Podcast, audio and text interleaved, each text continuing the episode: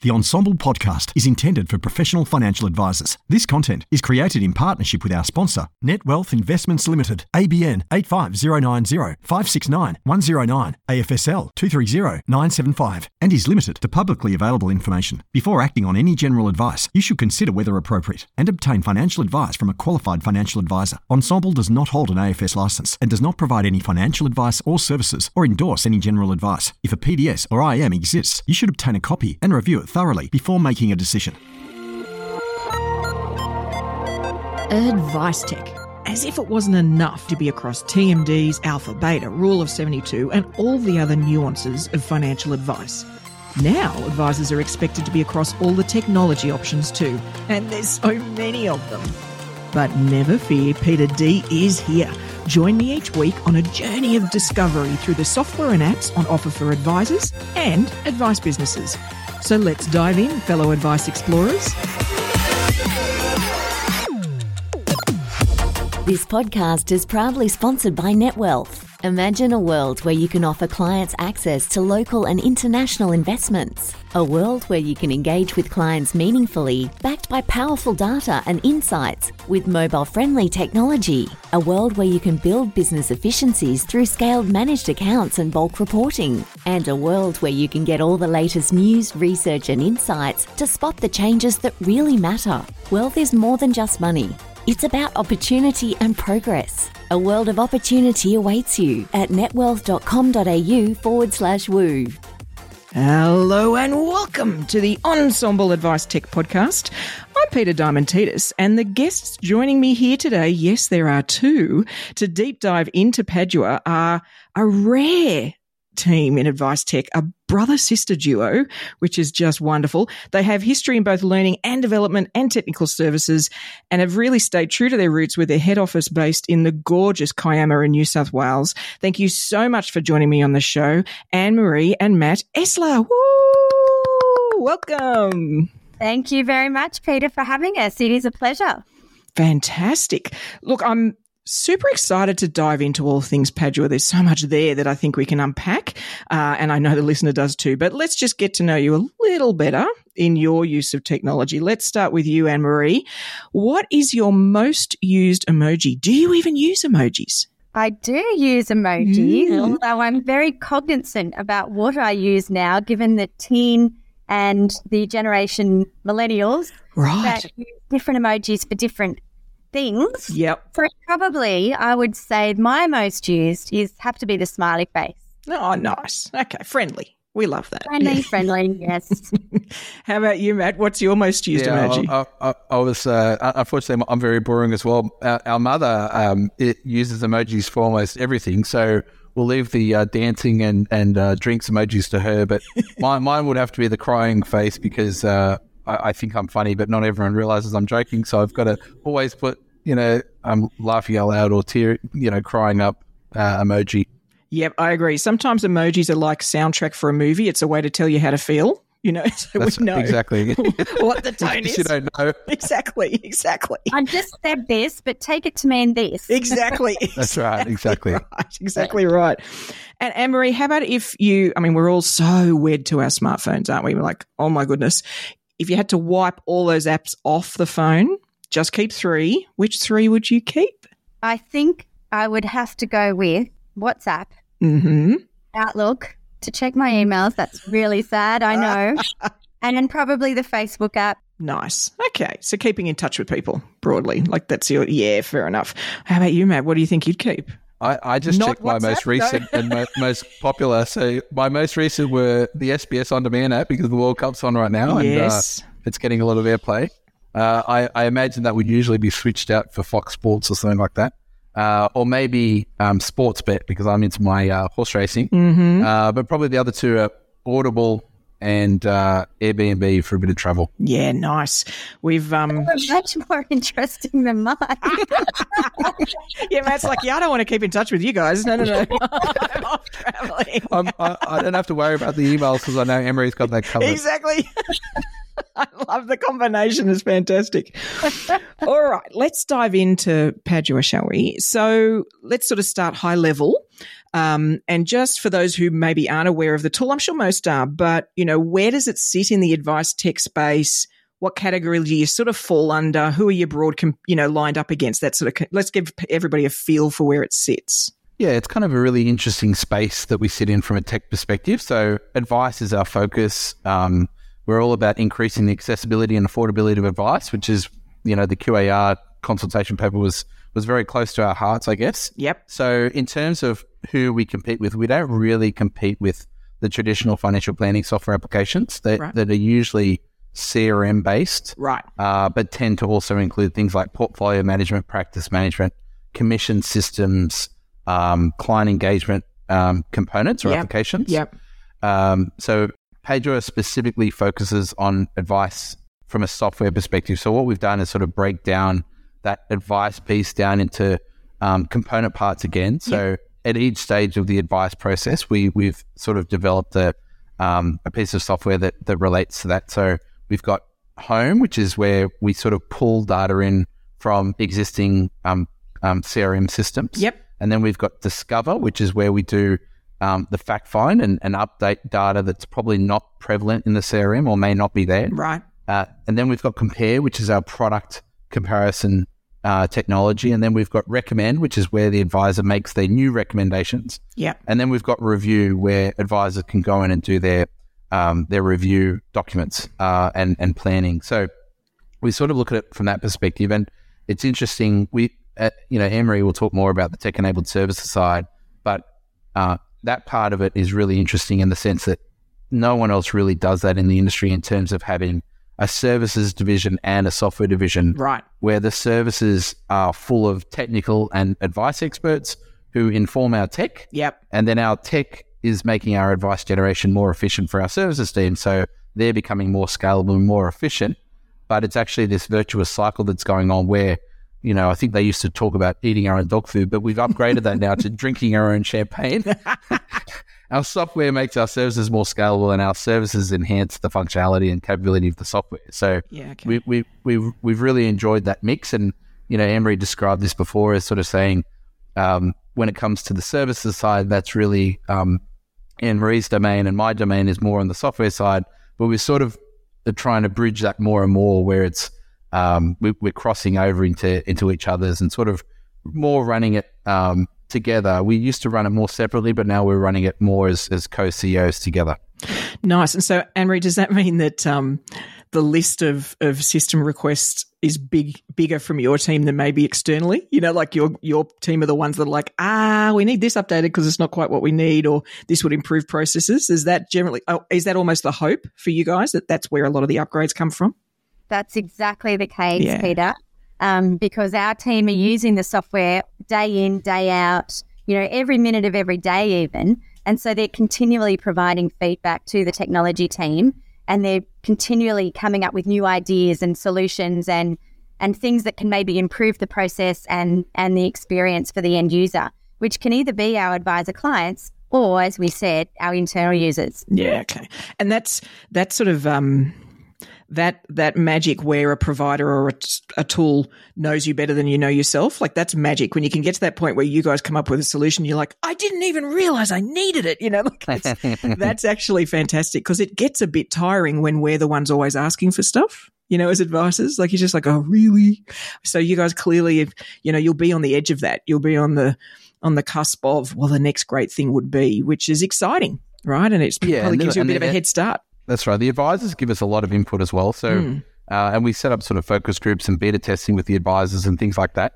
Um, but, you know, where the advisor may be apprehensive about um, um, giving you constructive feedback, let's call it, uh, our own staff are not Uh, at all shy about coming forward on that front, Peter. Yeah, I can imagine. Um, and look, you you do set that tone. That's about how you run a business too, isn't it? Where you can encourage people to just, look, let us have it, because that's where you get the gems. And in, and it's often from places you might not expect. It might be more junior people using the tool who just point out, I don't get why this is hard. You're like, oh, yeah, it probably shouldn't be hard, you know? So it's it's fantastic. That feedback loop is is really powerful. What made you guys go down this path with Padua? Like, what, what on God's earth possessed you. No, no, no, no. What, Delusion what and insanity exactly. are the two the two words that Delusions come to mind. Delusions of grandeur. Yeah. How did this start? How did you how did you embark on this? What was the driving force? Okay. Stunned so- into silence. Yeah, yeah. What's the driving force? Uh, the driving force was that we saw a need, you know, in the industry, and it's these are the things that have been talked a lot yep. recently, and so that is the time taken to produce advice. You know, it can take two to six hours for a review, two to six hours to produce a review document, eight to twelve for a simple S O A, and fourteen to thirty hours for a more complex S O A, yeah. which is way too long. So that was the first issue we wanted to solve. The second one was the cost taken to produce advice. Mm. The costs are increasing for the advisors to produce the advice, and then the clients paying for the advice. So we wanted to address that issue as well. The quality of the advice, which is, you know, all about the quality of your advice review at the moment yep. and the need in the industry to increase that and to produce good advice. And lastly, engagement and trust. So that client-advisor relationship and how we can really improve that relationship so that the client is getting the best experience out of seeing a financial advisor and receiving quality of advice in a timely manner that's cost-effective as well. Yeah, and look, and I think it's an interesting, there's a book called The Checklist Manifesto, which is by a guy who actually um, years ago reviewed the way surgeons operated, and this was before they were as structured as they are now, and managed to massively reduce the deaths um, due to surgery, and it was because of this structure that they produced about constantly checking what they're doing. And I think in advice, there is a lot of personalization that goes on, but also there's only actually so many permutations of strategies. Like there is is actually not a never-ending list. There is a, a given list. We, and- we, we hope to change that, Peter. We'll talk about that more later. But Anne-Marie and I also come from a technical background. Yeah. So in our in our infancy, um, we were providing strategic advice to advisors on the best uh, technical, technical strategies to yeah. provide their, their clients. And yeah. what we've seen over the last few years, and we've been Interestingly, we've we've got the data on this because we produce um, thousands of advice documents each month. We're seeing the number of strategies actually narrow down, mm-hmm. and actually the number of platforms and in, and products that advisors are advising on are, is expanding quite dramatically. And yep. and and this comes down to um, how hard it is to provide high quality strategic advice at the moment. Yep, it's also I think is is the platform or product side is I think linked to this idea of trying to move away from vertically integration, yes, or vertically aligned um, products, and so we've seen a huge proliferation of the number of platforms being been advised on, but equally the number of strategies is decreasing quite quite dramatically, and it's actually a scary thought. So uh, part of what we're aiming to do is really enable advisors to be able to provide high quality and re- very strategic advice easily to clients, and really expand the um, strategic element, because, you know, alpha and beta are uncertain. Yeah. But delta, which is what we describe as the the tax and, and and superannuation and social security benefits that advisors can provide to clients, is known and, yeah. and certain. And I think coming back to sort of the question around, you know, what we're trying to do, one of the one of the big things that we we always have, have talked about, and and uh, more recently when we brought on strategic investors, the the, the the thing around accessibility and the number of um, Australians actually paying for advice, it's around ten percent. So about two point six million Australians pay for advice. Yeah. But there's actually ten million or, or over forty percent that want it. Mm. Um, so we've obviously seen a, a huge decline in, in the supply of advice. So yeah. authorised reps have, have gone from nearly twenty-eight thousand in two thousand eighteen to around sixteen thousand yeah. now. So there's been a forty percent decline in the number of A Rs in the industry. So if you think about it from a supply and demand perspective, there's never been a greater time to be a financial advisor, yeah. really. So Padua is solving the time, cost, quality, engagement sort of problem that yeah. Anne-Marie talked about. That's plagued the industry for a long time. But if you think about what the future holds, um, and, and the fact that, you know, um, Padua is sort of looking at um, solving those key issues for advisors to enable life to be even prettier, you know, I think it's going to be a pretty pretty bright future for, for financial advisors, given that supply and demand equation, and, and given that some of these big problems that have been problems for years and years and years are now being solved. I agree. And I think um, taking on, you know, taking further your point about the strategies and the, the advisors have narrowed that down.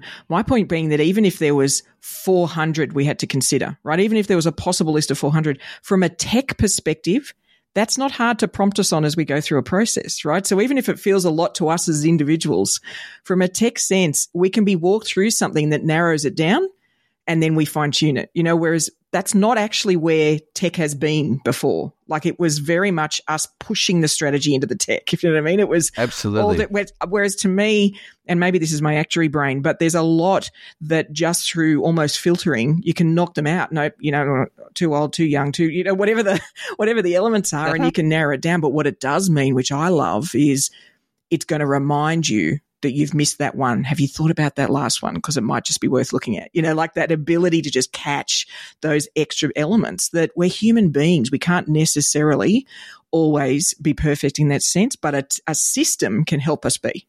Absolutely. You know? And, and, and I think it's a great point. And you mentioned your actuarial background and now I, I know why I love you, Peter. So I guess the, um, the, the thing for us is, you know, we, and we've been saying this to to um, our investors and, and lay people who probably don't understand financial advice so well. Imagine going to see your accountant and them being able to tell you every re, uh, rebate, offset, concession, deduction available to you. Now, they can't do it. Uh, and the answer, the reason why they can't do it is that they're human. Yeah. uh, so what we've been building is this capability that takes the digital information collected in the, the client fact find and then we've applied that to the legislation and regulation so that um, we will understand or help the advisor understand client eligibility. Right. So you can take the, the you know, it's it's going to be over six hundred um, strategies by the time we release this podcast. So I'll say there's sort of six hundred strategies and then it gets truncated down by eligibility. It gets truncated down further by what the client's objectives are. Right. And then truncated even further again by the scope of the advice that your advisor is providing. Yeah. But being able to actually identify all of the strategies that the client's eligible for is an amazing first step. Yeah. And, you know, if you think about that from an accountant point of view, I would be so happy if my accountant could do that, but obviously they can't do that. They are always very, you know, vague and blasé when it comes to um, whether or not I'm going to get the maximum deduction av- av- available or, or maximum refund. Yeah. And, and so...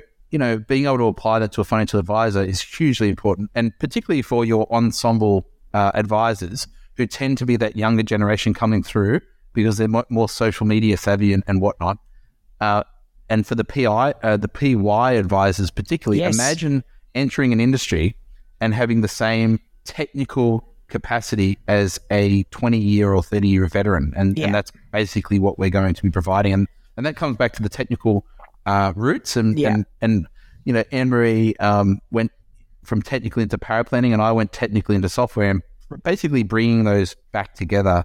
So we've got this platform that enables advisors to generate advice really really quickly and efficiently, but of a really high quality and strategic nature. Exactly, and the thing is, um, it's the it's always the most complicated part or the the technically complicated, but honestly, it's not the hardest. The hardest is the human behavior. So to have a tool that enables you to do the technical part well, so you can, you know, really focus on the fact they're going to do something stupid, you know, down the track or or react to markets or whatever it might be. I think that's empowering advisors the right way. You know, and, and we're going to need that balance, aren't we? When we've we've lifted education standards, we've done all these things which are all awesome. But the flip side of that is you can produce a whole lot of very technically focused advisors who don't necessarily have the people skills. So to almost take that pressure off and go, okay, the tech tech is going to be covered.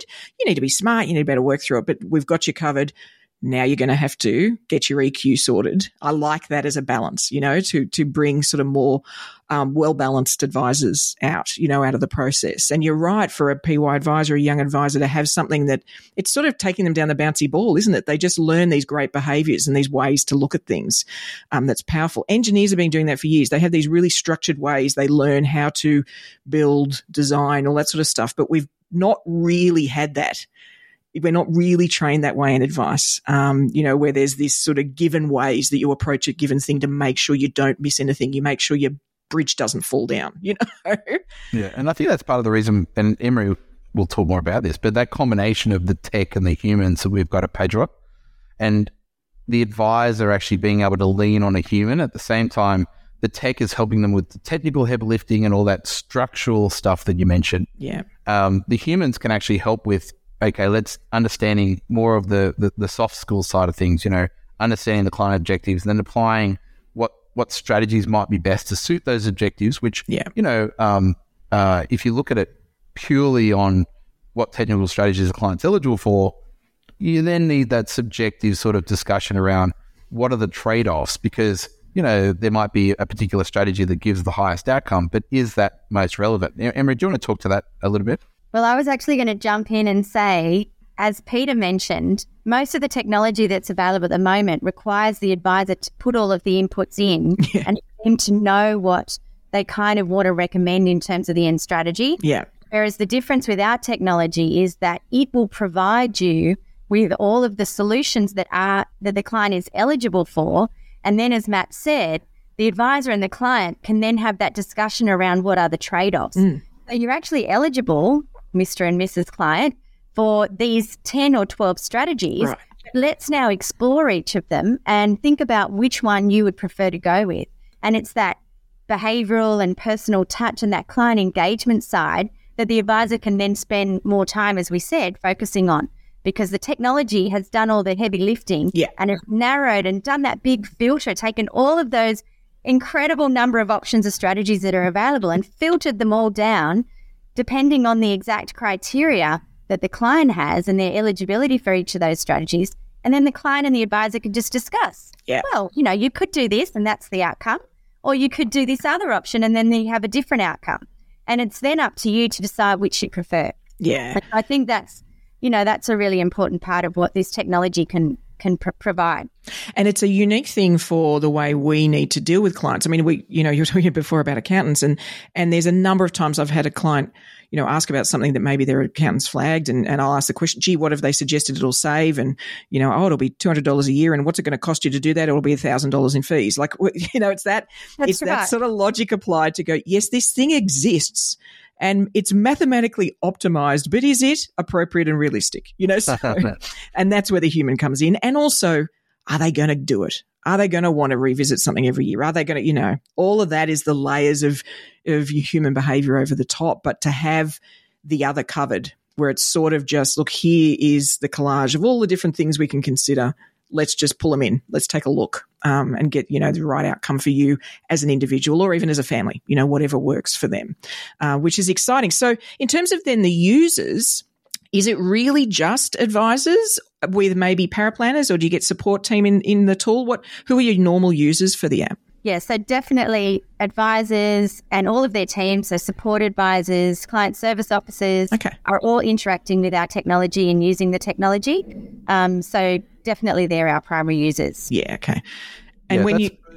I should mention as well, so we, we sort of run two tech-enabled services. So on the paraplanning side, that's definitely the case. On the transition side, it's actually platforms that are um, we're mostly engaging with okay. because we're actually helping them and, and assisting with with transitions onto certain platforms. Mm-hmm.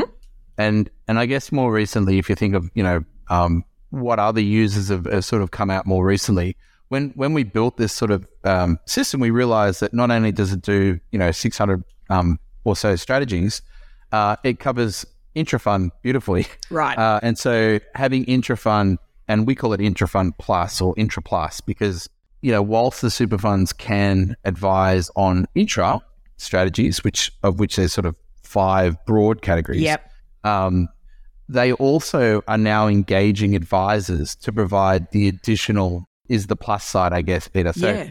um, and, and we've built the infrastructure so that um, the platforms or the super funds can actually work with advice groups as well. Right. So a lot of the more progressive industry funds who are now working with advisors are working with Padua, uh, and you're seeing so that it's a bit of a mix. So, you know, the The business as usual stuff, the core of our business, um, um, the paraplanning services, certainly it's the advisors and, and the paraplanners and support stuff. And interestingly, on that side, we actually work a lot with um, hybrid sort of arrangements right. where you've got internal paraplanning and, and Padua is a, is a hybrid outsource. Yep. Um, so we actually give them our tech infrastructure that makes our paraplanning really efficient.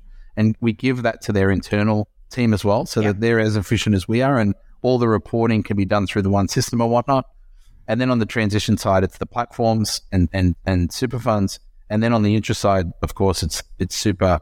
But then which advice groups they've engaged to provide that additional level of, of, of advice to their members that may not be covered with intro. Yeah, okay.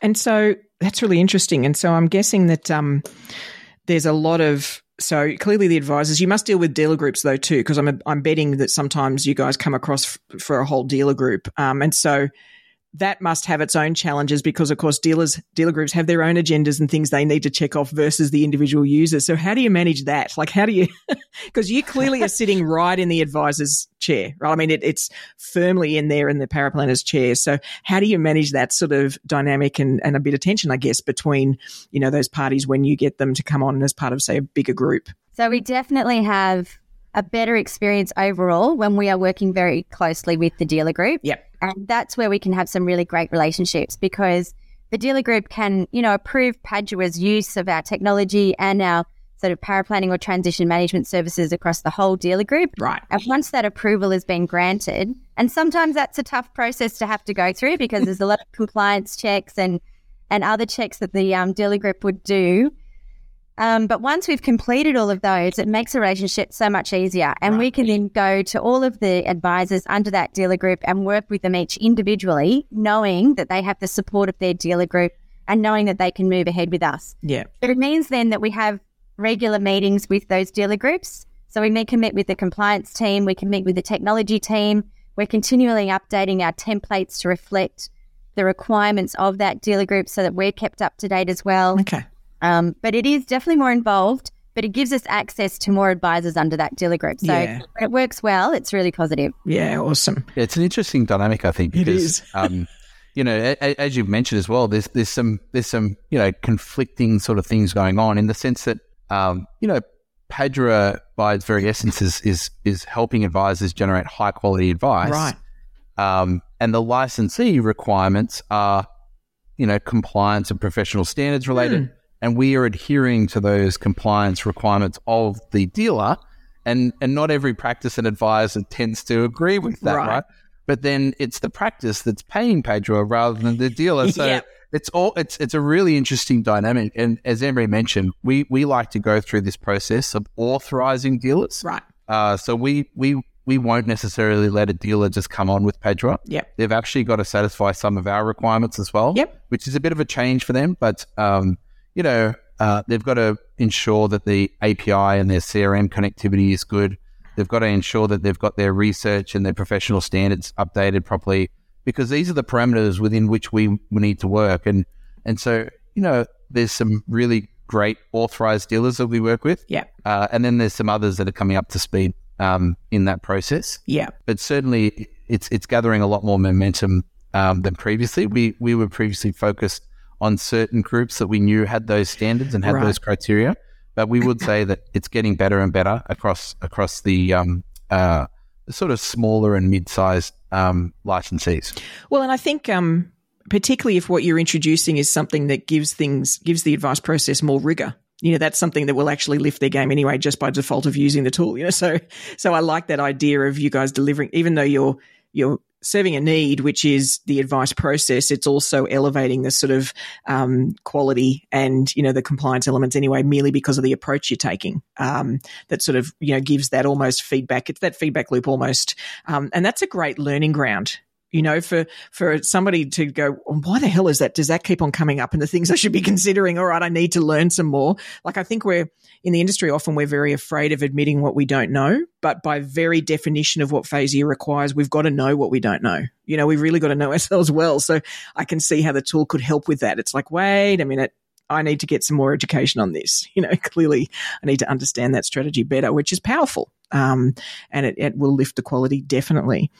In terms of the practices that it works well with, we'll sort of cover what you see and what you think it, it really, like when you guys go in, how it really embeds. But I am a bit curious, are any of the practices that use the tool but not, Anne-Marie, your services, do they sometimes they use you as like an overflow service? Is anybody doing that where they're sort of like, no, we've got an in-house person we use, but when, you know, bedlam hits and there's all these clients at once, they therefore, because they're already in the tool, it makes it easier for them to use you guys? Is that something that people do?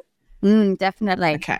And what we've seen in some instances is that we actually ha- have given our software to the internal paraplanning team, and the internal paraplanning team receive the requests from all their advisors through our software, and then they allocate to either their internal power planning team or to Padua. Okay. So the power planning manager will have a look at the request and then decide which way it will go, whether internal or if they're too busy or if it's too complex or whatever it is, they might decide to send it to the Padua team, and then we will then allocate it to mm-hmm. our internal power planners. Then it goes back to, you know, we go through our whole process, which is we haven't covered yet, but that involves a number of different steps. And then it comes back to their internal Padua, like power planning manager yep. to then distribute back to their advisor. Yeah, nice. Okay, so it's um, so that's interesting. So it's not just sort of surge resource allocation. It could also be skills based. Like it could be, hey, this this one came up. You know what? We're going to send it to you guys just from a, a you know the complexity of it or something like that. That we feel that you could add some value. That's interesting. So it's a um, that's a really powerful way to ensure you sort of got all bases covered for the practice. Um, is exactly. to do that sort of funneling through a center point, and that person can allocate accordingly, which is probably. It's probably not something that's innate to a lot of advice practices is looking at their processes that way, you know, like that resource allocation way. Often we're a bit linear, aren't we, in advice? It's like it starts there and then it goes there and then it's like, wait a minute. Exactly. It, I was going to say it gives that optionality. Yeah. And so advisors can then sort of focus on what what do I do best and which part of the process am I going to add the most value? Yeah. Or which part of the process do we want to insource versus outsource? Yeah. Uh, it really does give A, a lot of flexibility to the to the practice or the licensee. And it's funny too, Peter, you and I said too that we, you know, the, the Padua, the internal team might outsource for Padua for the complex. We've actually got advisor practices that do the opposite as right. well. The internal power planners want to keep all of the complex strategic stuff to the themselves. Juicy stuff. Yep. Yeah, that's the right. Juicy stuff that they want to do. And they say, we want to send you all the really quick, simple things yeah. and you do the high volume work. And we'll keep the big ones for ourselves. So it's interesting that it can go either way. Yeah, it's quite balanced actually uh, on that front because it's right. You know, I'm a power planner for a reason. I want to. I want to do the. I don't want to just submit plans to you guys to do. I want to actually get involved and, and get my get my uh, hands dirty. Right, and it's a, it's a. I love the idea of of getting. A, I guess it's really a principal rather than the advisor, but a principal to really think about the strengths and weaknesses of their team, but also what do they want to work on. Like really, what do we, what do you love? Let's double down on that and let's outsource the other, you know? And so like that's already happening, I think, with admin. People are getting more comfortable with that sort of support. But I love this idea where, hey, if you just want the easy stuff to just get done and you don't have to think about it and you love the, you know, the complex, layered, many, you know, strategy stuff, then great, hold on to that. Or if the reverse is the case, um, you know, that's powerful and, and it's going to build um, more, to be honest, more niched practices because they'll work out exactly who they want to deal with and, and why. And then you guys can fill the gap, you know, depending on, on what they need, you know, in the, in, in those differences. So I really like that as an idea. So is there anything before somebody comes on?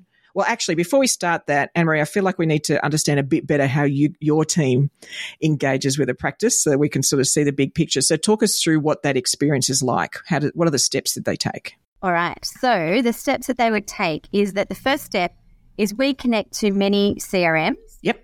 Um, and so they would be pulling their data from their C R M into our online fact find mm-hmm. called Discover, and that starts the process. And they can either then update that themselves if it's not updated. They can send it to the client to update various sections of it if it's not updated, or alternatively, it will just produce an exceptions report to see where the gaps are. Yep.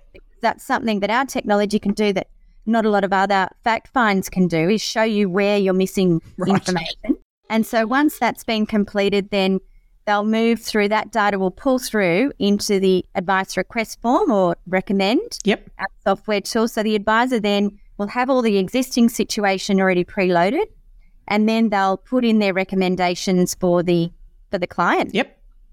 Um, and obviously that's guided by the technical and the legislative and the compliance parameters yep. and the client eligibility. And then once that request is received by the Padua team, each of our advisor groups um, have a team of quality assurance managers and power planners that work with them. So the quality assurance managers review that advice request form yep. and all the information that's been provided, and that could include additional uploaded documents, Um, but mainly the advice request form that has come through from that recommend that they've completed online.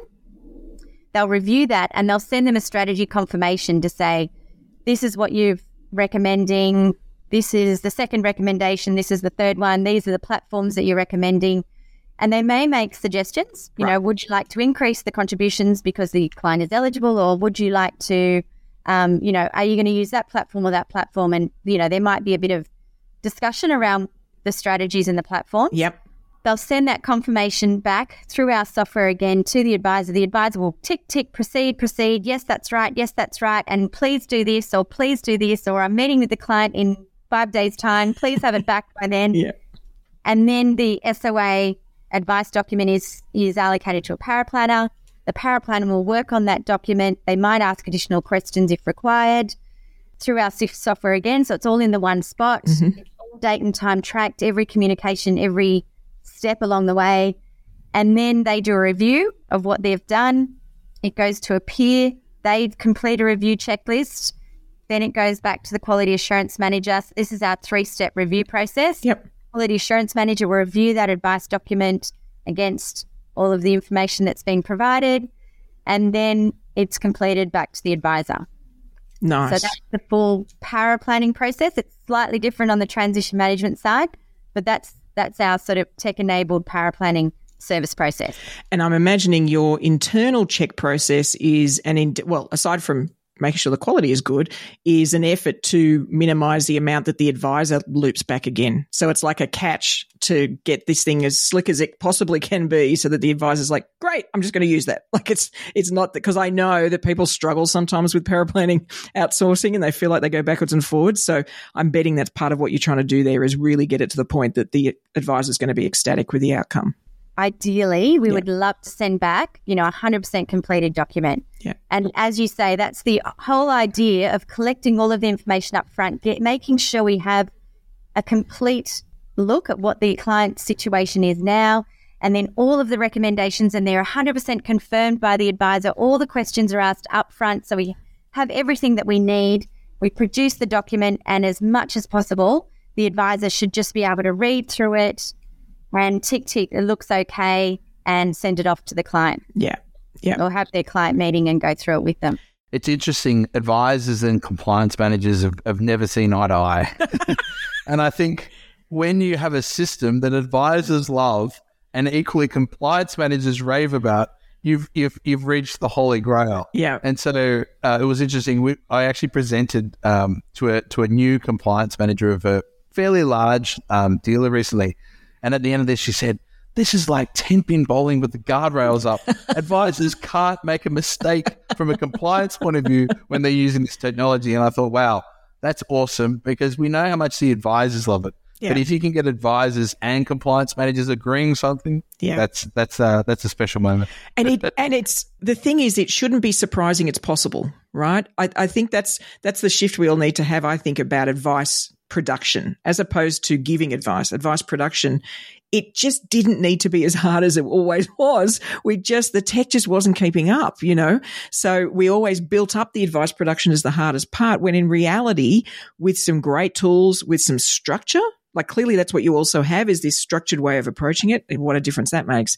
Then the real hard part is getting the client to do it, right? Exactly. And getting them to stick to the plan. That's actually what's hard. But we got so caught up in this difficult, complex, layered, messy thing that we were doing. And so I love the fact that we can almost be liberated from that a bit, you know, that it's right, this is sorted. I mean, the...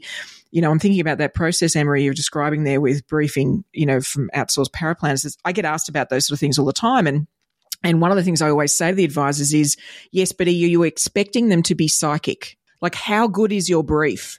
Because the outcome is only as good as your brief is, you know. So I'm betting that because of the way you both get the data and what you ask them as part of that sort of submission is trying to make the brief as high quality as it can be, so that there are very little questions for your team. And, and, and taking risk off the financial advisor and the licensee. You know, we, when we pull the data in from the C R M, it actually tells the advisor and the licensee and the client what information was pulled in from the from the C R M. Yep. And then what update, what data was updated by the client, what data was updated by the advisor. So that risk is is alleviated. Yeah. And then what data was actually pushed back into the C R M. So to close the loop, we actually push all of that back to the C R M, and the, and the C R M is is the source of truth.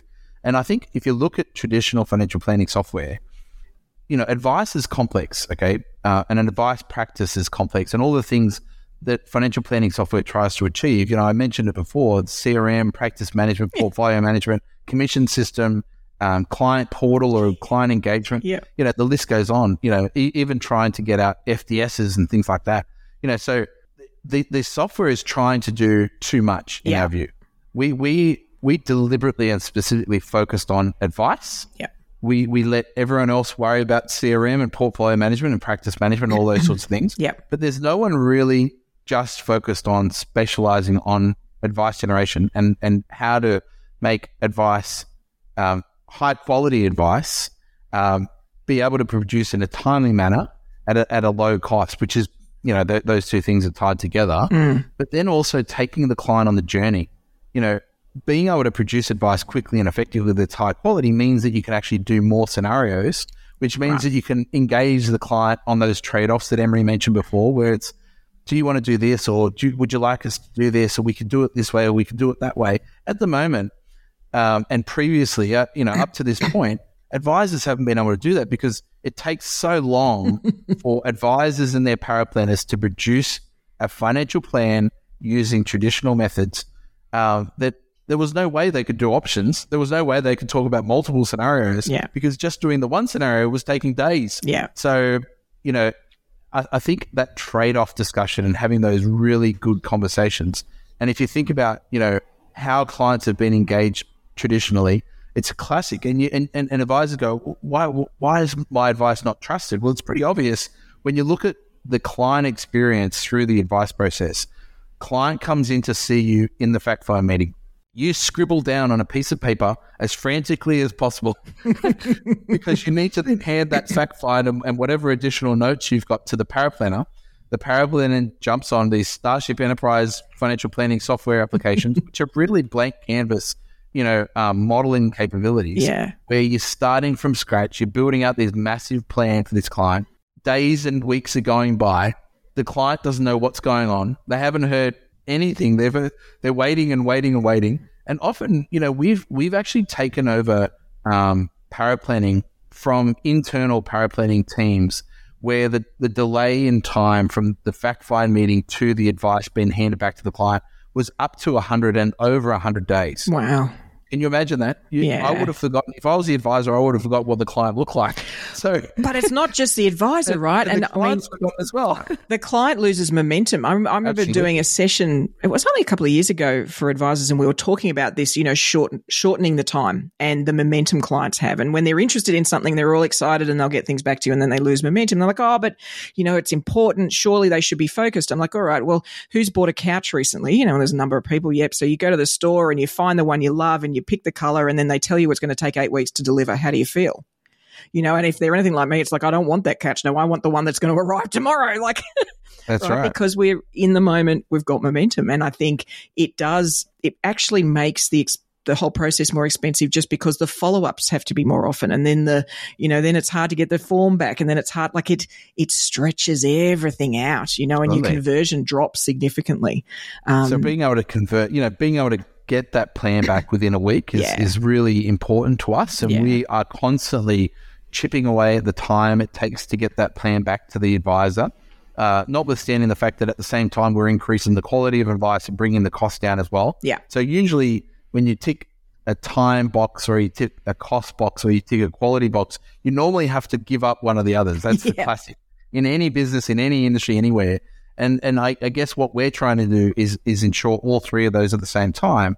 And if you think about, you know, the other thing that's really important to us is that it's Australian owned, Australian operated. Everything's on shore, everything's high quality. And advisors sometimes forget, you know, you you, you might pay less to go offshore, but but you actually you're forgetting how much you are valued and how much your time is valuable, because the amount of back and forth that needs to happen with those right. sort of operations is incredible. Definitely. And being able to lift it to a standard where your clients are going to accept is also incredible. Yeah. Um, and no matter what anyone says to me about how good it is in the Philippines or in Vietnam or whatever, whichever other country, nothing's as good as unbelievably technical experts here in Australia who know the law, they know the regulations, they know the legislation. They can actually have meaningful conversations and, and be better at providing strategic advice than the actual advisor needing to do that, because if you think about, go back to what the advisor's value proposition is, their value proposition should be about understanding the client, understanding their needs and objectives. Yeah. It shouldn't be about being a technical expert. Right. But, you know, if they are, that's great. You'll have more meaningful conversations with the guys at Padua who are technical experts and do have that strategic experience. Yeah. And there is a difference in it. The word power planner gets thrown around a lot in the industry, and people mean very different things by that, you know, and in fact, I think a lot of them, what they're actually saying is word document production. Like, it's not actual para planning, you know, because if you do the equivalent law paralegals, they do a lot of re- like they go out and do the research. They're the ones that actually go out, like you're saying, the strategy, like digging out all this information and pulling it together and thinking through the strategies, and then come back to the lawyer with a, hey, this is what I discovered. But they're that technically focused, you know, and, and para planning, really, that's what it's meant to be. It's meant to be somebody deeply technical, you know, who uh, can really dig through that. And yes, maybe they produce the document, but the fact that they do, it should just be something that a, a, a tech service can do. You know, the actual document itself shouldn't be the focus of the, the paraplanner. You know, that's that's actually more down P A world, you know, where somebody can produce a document. You know, so I think we've got to think about the language we use when we're talking about these services, because I do think some people think it's just, oh, aren't they merging something in Word? No, it's much more than that. A good paraplanner or paraplanning service. Yeah. You've opened up a, a Pandora's box oh, here, Linda, so I'll let everybody go. I was just going to say, one of the services that we offer all of our advisors is the strategy meeting. So the advisor can pick up the phone to their quality assurance manager and have a discussion around the types of strategies they're thinking about suggesting. And, and the quality assurance manager can work through some of those options, right, and yep. discuss and bounce ideas and, you know, look at the client situation and, and sort of make suggestions and recommendations that the advisor can can then think about. So, nice, nice. And that dynamic. That's a crucial element. Right. And, and, and we all... we all learn more from those interactions. I think that's the other thing that, you know, as advisors, we probably don't get as much op- opportunity as, as we need or should want to do those conversations where you're almost debating something, like it's a, you know, and that's where you actually learn. We don't learn from reading a book about something, you know, it's, it's those deeply rich. And it, and actually it can also help you discover another, well, what we could do is look at it from this angle. And, you know, the two heads better than one sort of approach. So that's really powerful, actually, and I think could be really appealing um, to some advisors, particularly if they're maybe on their own or a small team. You know, that's that's really valuable. And I think that's the, the other important thing, you know, putting a team around the advisor as well. You know, if you've got an in-house paraplanner, you've got two heads. Yeah. Um, with a team that, that, you know, we put two quality assurance managers and a team of senior and intermediate paraplanners around the advisor. And so they've got different experiences in different sorts of advice types. You know, yep. There's aged care specialists, there's estate planning specialists, there's insurance specialists, there's S M S F specialists. And so you're really getting that broad range of, of expertise, mm. challenging the advice that you're providing. And I think that's really critical. Yeah, it is. It is actually. And, and it's interesting that you could almost upskill via outsourcing, so your own your own advice can be elevated by, you know, using exactly. these technical experts, um, which we all know. I mean, a lot of that used to get provided by the product providers. You know, we'd have these numbers we could ring, but you know, that's been I, well. I, in my experience, it's become a little more hit and miss. You've got to know who the, who are the ones you call for and what their expertise is. So to have, you know, somewhere where it's it's that partnership. You know, it's like a technical partnership that you feel like, hey, if I don't know or if I'm not sure, there's going to be somebody within your group that will be able to, you know, help me understand better. That's really exciting. Let's talk about client engagement. Now, I'm getting sort of a firmer picture that, you know, in terms of where you guys have decided to play or whether the tool plays is far more in the from the advisor's perspective of advice um, and what they're producing or, or providing. But you mentioned fact find and, and sort of collecting information from a client. Is that sort of the extent to which you you guys or the tool interacts with the client? Is that sort of what you limit it, limit it at? So there's a few different areas. So okay. obviously the the Discover, which is the fact find, the digital fact find, mm-hmm. that is a tool that can actually be branded in the practice colors okay. and logo and all that sort of stuff. So the advisor has a better connection with the client. So yep. uh, the, the client feels like they're inside the practice of, of the advisor. Mm-hmm. But then when you get into the, the compare, which is the product side of things, the advisor can instantly show the client their existing platform and investment position against the approved product list that the advisor is allowed to advise on yeah, okay. and actually be able to give them an idea of, of, of what else looks good out there. Yep. And not only that, they can also um, – the old keeping up with the Joneses moment where, uh, you know, a client might say, oh, you know, so-and-so down the road is with um, this particular platform, you can actually show the client what that looks like. Even though it might not be on your approved product list, you can still show the client exactly what that looks like. And yeah. you can do that from a platform perspective. You can do that from an investment perspective. And obviously, there's a lot of talk at the moment around different types of investments and different strategies. You know, it might be model portfolios versus S M As versus traditional managed funds, mm-hmm. versus managed funds, or it could be the clients are interested in, you know, tell me about sustainability. What does that look like? Yeah. And actually being able to present that and actually show the client, this is how sustainable your current investments are versus where you're going. I think that's going to become more and more prevalent. Mm. So we can really bring that to the to the fore for the advisor and the client visually. Okay. And I think that's something that's been missing. And I think, you know, compliance managers particularly have been quite, you know, frightened about this because of the way the, the law has been structured in relation to, you know, what's advice what, versus yeah. what is general, you know, those sorts of um, discussions. But then in the final part where you're actually getting into the recommendation, I think this is where it's going to get really interesting.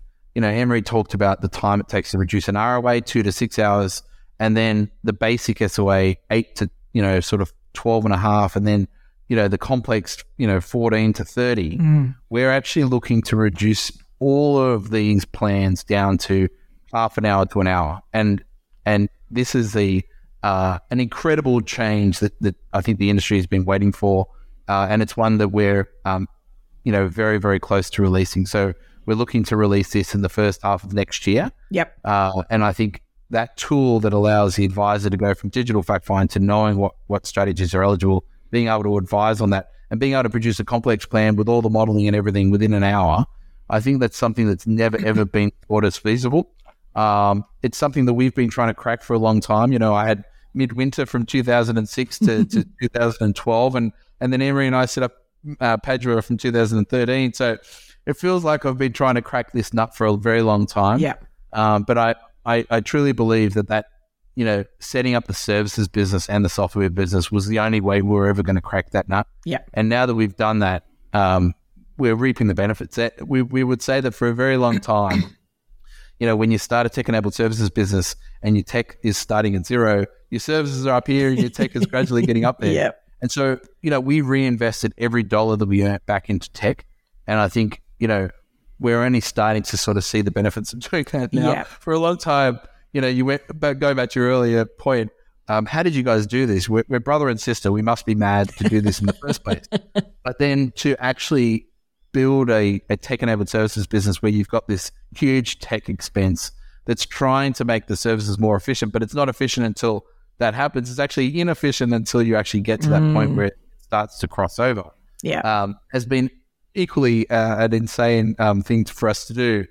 We're happy that we've done it, but there's been various times where Anne-Marie and I have both wanted to jump ship. Well, and it is um, it is an interesting environment because you're not just trying to solve the problem in front of you. There's a lot of these other things you've got to fit within, and the legislation, all those sort of things are examples. Whereas, you know, if you're Canva and you just need to make a small business person's life easier by having templates, then you just deeply focus on that. You know, there's, there's, I'm betting, very little other, you know, sort of challenges that they hit a wall on. Whereas, unfortunately, in advice, just when you think you've got something cooking, there's another piece of legislation that's just going to, you know, throw a sort of a, a curveball at you. So it is, that is a challenge, I think. And I'm excited that there are more and more tools doing what you guys have done, which is let's go deep in this area. Let's just be really good at this, because it means you can, like, all of your energy is focused on that element. Whereas I feel like, you know, when we were trying to do everything, we just got really average at it all, and even below average probably, you know, in some senses. So whereas you guys can just go deep, you know, like, we're going to make this so good and you can solve that p- specific problem, uh, which is exciting. So I'm betting what that means is that you integrate with all sorts of things. Is that a fair assumption? What's how do you how do you approach integration? Absolutely. What do you- um, I, I like to say that um, not only are we open A P I, we're open to A P I. Right. uh, we mean there's it. A lot of, there's a lot of we're open to A P I, but not really open no. to A P I in the industry. Uh, and look, we we obviously connect with um, some of the larger C R M-based um, financial advice software applications, but like you said, we're we're really starting to focus now on the niche specialist players, and I think the ensemble advisors, uh, you know, I see this all the time on your platform. They're talking about tech stack and what they're yeah. using for the different applications. I think that's brilliant, because this is actually where we need to be. And the industry has taken a long time to get there. We've we've had these generalist monolithic systems that have tried to do everything. Um, and some things have done really well, some mm. things not so well. But being able to then plug in specific applications for a particular need or requirement for your business is, is so important. Yeah. And I think you're going to see more and more and more of that. Um, I can I can say with hand on heart that Padua are never going to do anything other than advice generation. That's all we're going to do. We're never going to be a C R M. We're never going to do portfolio management. We're never going to do practice management. Emery would kill me if I even tried. Um, so we're getting very specific and very focused, but we're going to be the best at advice. Yeah. And, you know, financial advisors need to produce advice. And it's funny that we're probably, I think, the only one that I that I know of anyway. Um, apologies if there's other applications, because we would actually support other other um, entrants to the market. Mm. But I don't think that there's any other specialist advice generation provider in the industry. Right. Um, you know, some tools are doing fact find, and some tool, tools are doing, um, um, you know, objectives or goals based sort of stuff. Yep. Uh, but there's not really anyone that's actually focused on advice generation yeah. and trying to solve for that and solve for that alone.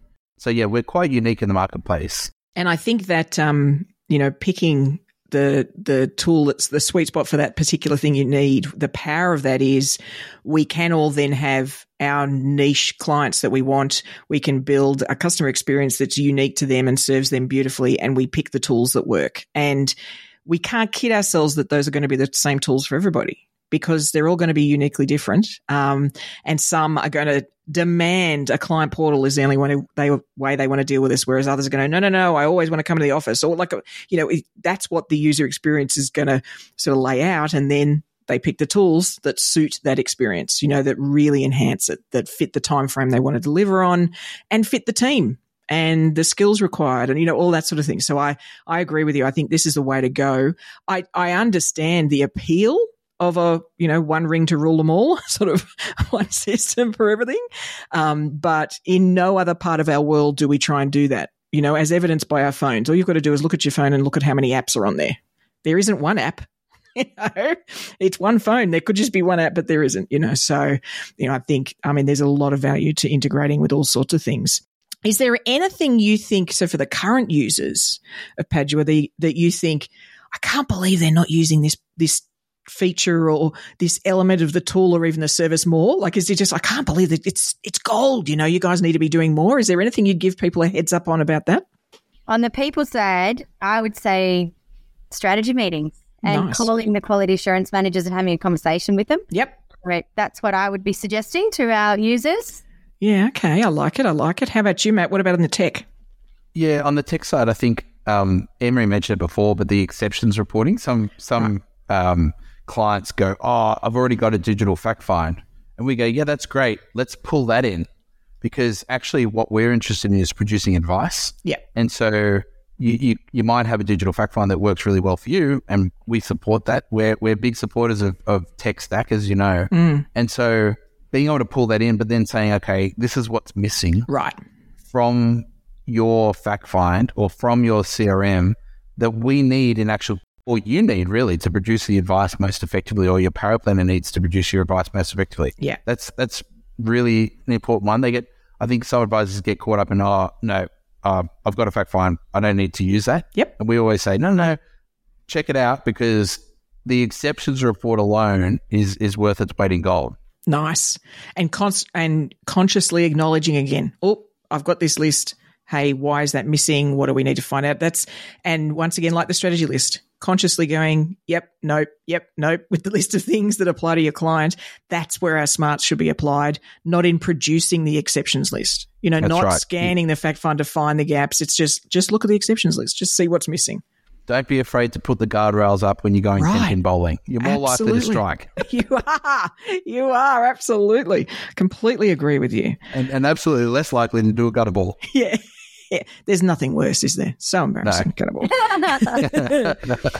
What's on the development path? So what's what's down the track? What are you working towards? And what's on the, wow, we'd really love to, a bit further down the track? Yeah, we've talked a little bit about the imminent release of, of what we call Recommend two point oh, where you're sort of taking digital fact find, and then really it's it's like a virtual tech manager in terms of allowing the advisor to have those conversations with the client about what strategies they're eligible for. Right. But really interestingly, and the next iteration of this is is really for us, you know, what, once you know what strategies the client's eligible for, actually then mapping the strategic benefit of that strategy for the client and right. the advisor. And and so running basically optimization algorithms over the top of each strategy. Yep. And and actually plotting then saying this is the maximum benefit for this one, this is the maximum benefit for the next one, and then actually ranking them. So not only does the advisor know what strategies the client's eligible for, they know the strategic outcome of each. Yeah. And then, you know, that old alternative strategy recommendations and showing the client what they could have recommended but didn't, that becomes instantaneous and automated. So that's the next iteration for us in terms of um, uh, Recommend two point oh, and then let's call it two point one. Yep. Um, there's a bunch of other tools that we're looking to release as well. There's an insurance needs analysis, uh, personal insurance needs analysis, or yep. P I N A, we call it internally, um, that, that we've been wanting to release for a while. We're sort of been getting a lot of feedback from advisors on that and, and really wanting to bring that to the fore. And I think, and again, allowing the, the client and the advisor to do the digital fact find together and then knowing immediately, based on your own house rules, based on your insurance um, yep. rules that you your set. Your methodology. Yep. Exactly. Uh, so you can apply your own methodology. It automatically brings up what the, what the needs are for the client, both nice. in terms of personal and business insurance across life, T P D, trauma, income protection. Nice. I think that's um, the, the, probably the one that Anne-Marie wanted me to mention because it's been it's been in the development pipeline and clogging things up for a little while. We've been talking about P I N A for a very long time, so I can't wait. I'm very excited. And the Recommend two point oh is going to be amazing for our clients, the advisors, but also for our internal services teams right. too. So we can't wait for that either. Yeah. And we're very, very looking forward to that being released next year. Very exciting. And the um, I love that there's an acronym acronym already, P I N A, because um, we don't need any more of those, right? No. So the thing about insurance is if we thought people had a short attention span for wealth strategies, insurance is even worse. And I don't mean upfront, I mean ongoing. And there's very little right now that helps an advisor do that check-in. Let's just revisit this. Like, let's just take a look. What's your backup plan? Let's take a look. Maybe you can reduce your cover. Maybe you can change your terms. You know, there's very little that's doing that because it's so manual, you know, with your yeah. own methodology, it's so manual. Whereas if you can do that in a faster fashion, it's far more engaging for the client and they're going to be reminded of the value of the insurance. You know, they're totally. going to get it and they're going to get it quickly. And actually it was, it was the Ensemble platform that, that um, pushed the P I N A up the priority list again, um, Peter, because um, there, there was, there was someone mentioned, you know, what needs analysis tools are people using and whatnot. And there was a huge amount of response from the advisors, yeah. but when we, we we looked at a bunch of the, the tools that people were presenting, we were like, actually, no one has got anything like what we've created. Uh, there's nothing that's visual, nothing engaging. There was a lot of spreadsheets and things like that yeah. and, and um, little bits of information that people were using in various um, other tools, which a- anything is better than nothing, of course. Yeah. And so um, we're not we're not by, by any means disparaging those sort of um, outputs, but Um, being able to have it all in one spot that's visual, that's engaging, that allows you to put your own methodology into it, I think that's what the industry is screaming out for.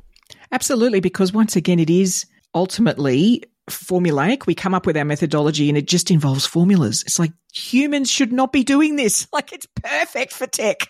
Like that's exactly what tech should be doing, you know. So I have to admit it's always frustrated me the extent to which calculations, even modeling for me, how much it's done in a somewhat manual fashion because it's numbers. Like this is computers, this is what they're made for, is analysis and numbers. And so, you know, it's exciting that we're sort of moving more of that and taking advantage of the technology to do more of that for sure. So what about a wish list? What about something that you've, woo, you know, in a few years, I'd love to be able to say we've done this. Is there anything on the radar for that? I think definitely just for us, that accessibility, affordability thing is is, yeah. is what we want to tackle here. Um, obviously, we have um, wider plans in terms of taking Padua offshore. Yep. But for now, in the short term, it's really just about um, re- dramatically reducing the time and cost uh, it, it it takes to produce high-quality advice. Yeah. Uh, and I think if we can do that within the next year or two, Anne-Marie and I will be very happy and feel like we've we've we've we've vindicated the ten years that it's taken us to get to this point. Yeah. Um, and obviously the time and energy and effort to get to our various stages of technical uh, and and para planning nous before that. So I guess that that would be it for me. Um, and and then for us, it's about you know what what does the rest of the world think of of um. little old Padua from from the small coastal town of Kiama.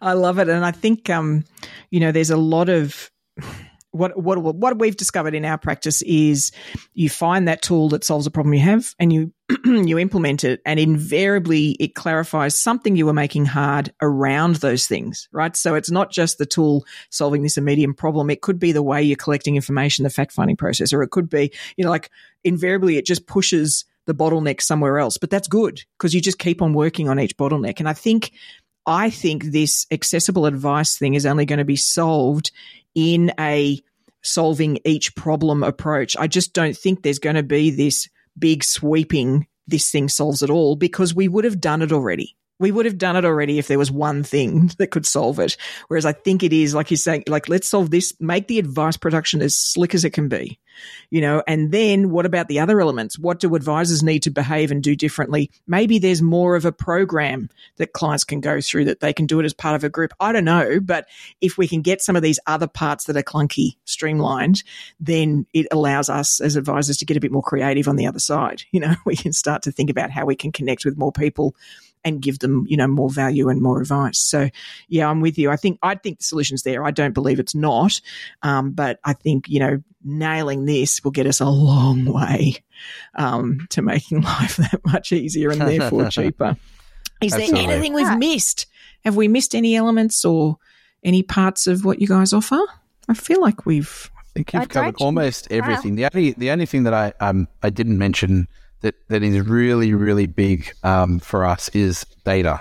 Right. Um, and, you know, almost from our outset, from our from our very, very early days, we ensured that the tech was capable enough to be be actually given back to our clients in, in the form of data. Yep. So that they could actually understand what's going right and what's going wrong with their business and actually, you know, from an advice perspective. And so, you know, one of the things that we're doing in the new year is is releasing our first um, real advice data report for advisors. So yep. It's going to be covering um, what products advisors are investing in, what strategies advisors are um, recommending, and what they're not recommending is probably uh, there's a bigger number that they're not recommending at the moment. Yeah. Uh, what advice fees advisors are charging? You might have seen recently in the press um, some of the media publications now are quoting Padua data in terms yep. of advice fees, both upfront or initial, as they call it now, and ongoing. Yep.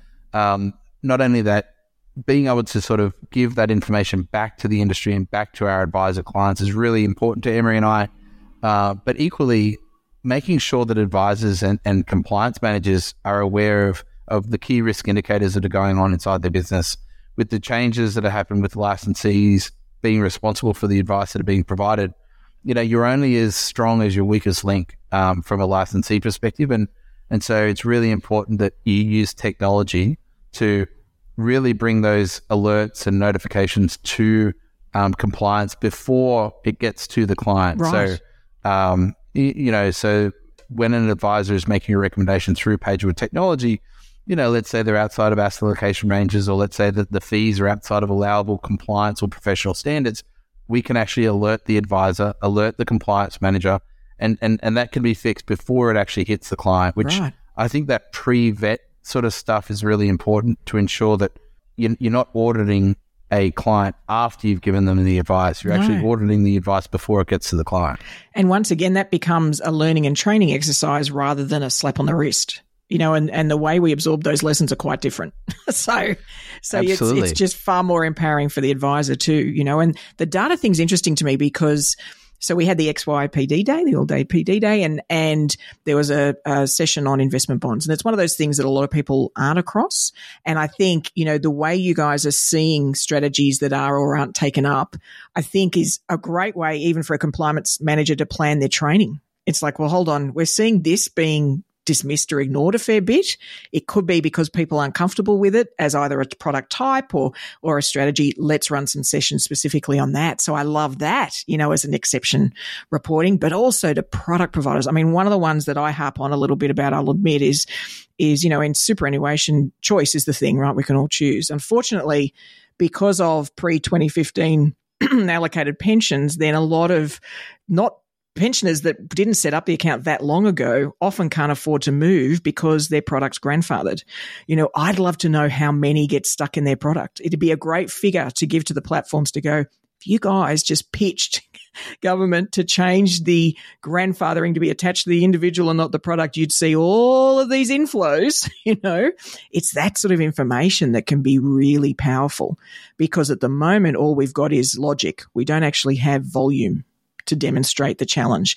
This many pensioners are paying this amount in product, old product, you know, that sort of stuff. Um, so I love that idea of that sort of overarching connection, collection of data that would be impossible right right now because it's all in advisors' heads, whereas yeah, you guys are collecting it through the system.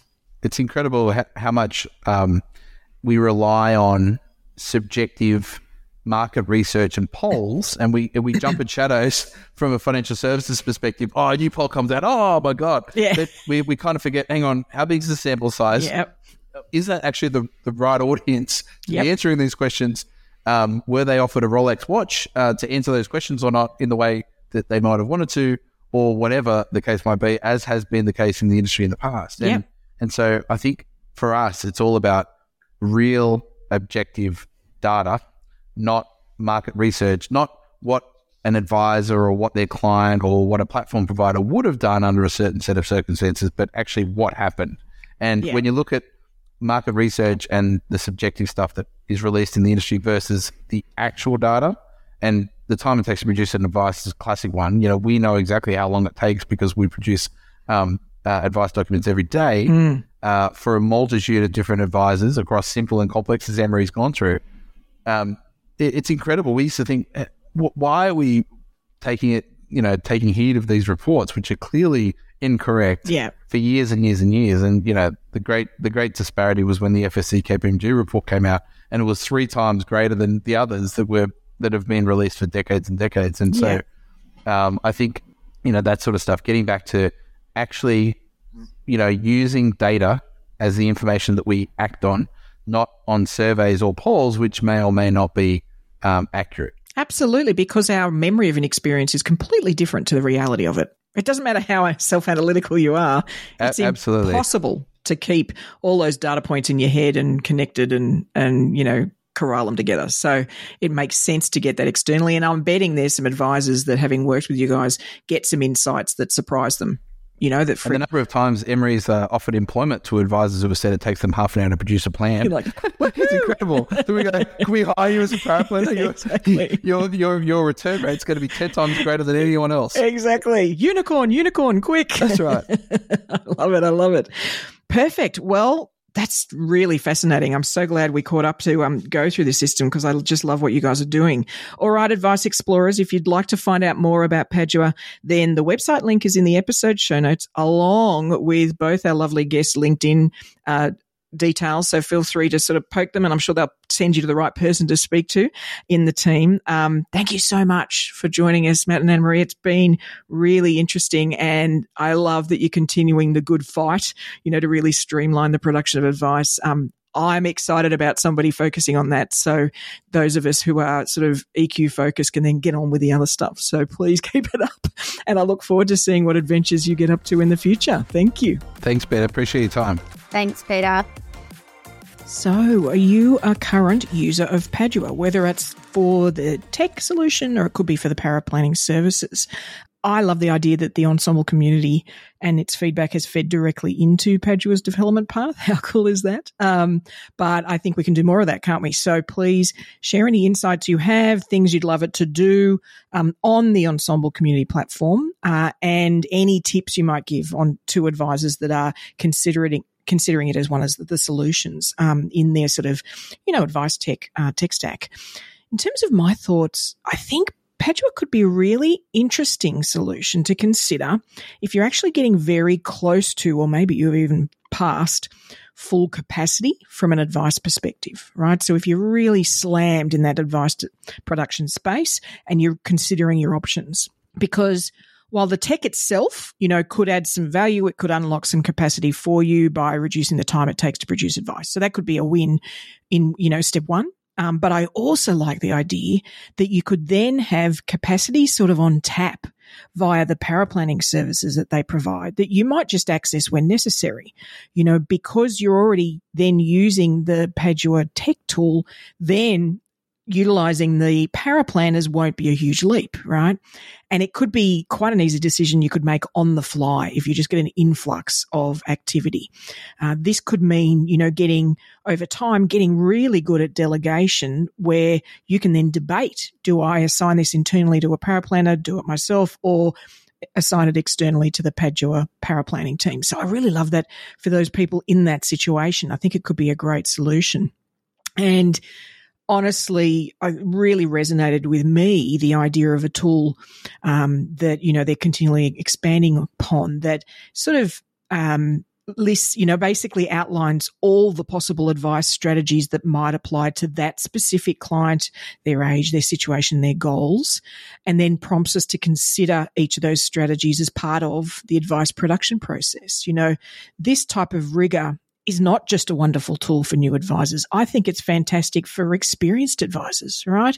And will encourage us all to lift our game and, and potentially identify areas where maybe we feel we need to re-educate or, or get a better understanding, because those are going to constantly happen. You know, advice is an evolving beast. So I really like the idea of those guardrails um, that can sort of keep us on track. Now, as you know, there's only one skill we need to become bionic advisors, and that's avid curiosity. So to help you build that habit, I've got quite an interesting app for today's Curiosity Corner, and that app is Hyper History. Now, you can find it at hyper, H Y P E R history dot com. Now, it's a really basic-looking website, right? This is nothing fancy going on here, but it's got some really interesting information available on it. So as advisors, a lot of what we do is to provide context to our clients, right? We, we remind them perhaps where they were in the past, where they are now, and even, you know, where they want to head, right? And one of the things that can help anchor those insights is what was going on in the world or around them at that point in time. And this is what hyperhistory does, right? You can pick a point in time in history, and it lists by year and then even by day, potentially, global events going on, politics, entertainment, even scientific discoveries that occurred then. You know, what an interesting way to anchor that sort of, you know, normal market returns over time graph. You know, we've all seen them in an ever-increasing line. But what about adding what was going on at specific points in time? You know, the space station, the International Space Station going up in two thousand, or the Kobe earthquake in nineteen ninety-five, or there's so many topical news items that people who've lived through those times will truly remember clear as day, right? And it'll really anchor that time in their life for them. So I'd encourage you to check the website out just to sort of provide that context to your clients when you look back in time for them, for their portfolio, or perhaps even just for markets in general. Well, that's all we've got for this week. Be sure to subscribe to the podcast so you'll get your advice tech fix automatically sent to you each Friday.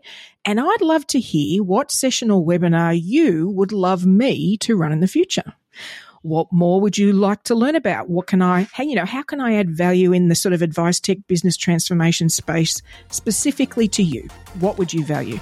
I'd love to hear all about it. So please reach out to me on LinkedIn at Peter M D, which is P E I T A M D. Otherwise, I'll look forward to turning up in your earbuds next week. And remember, Advice Explorers, stay curious.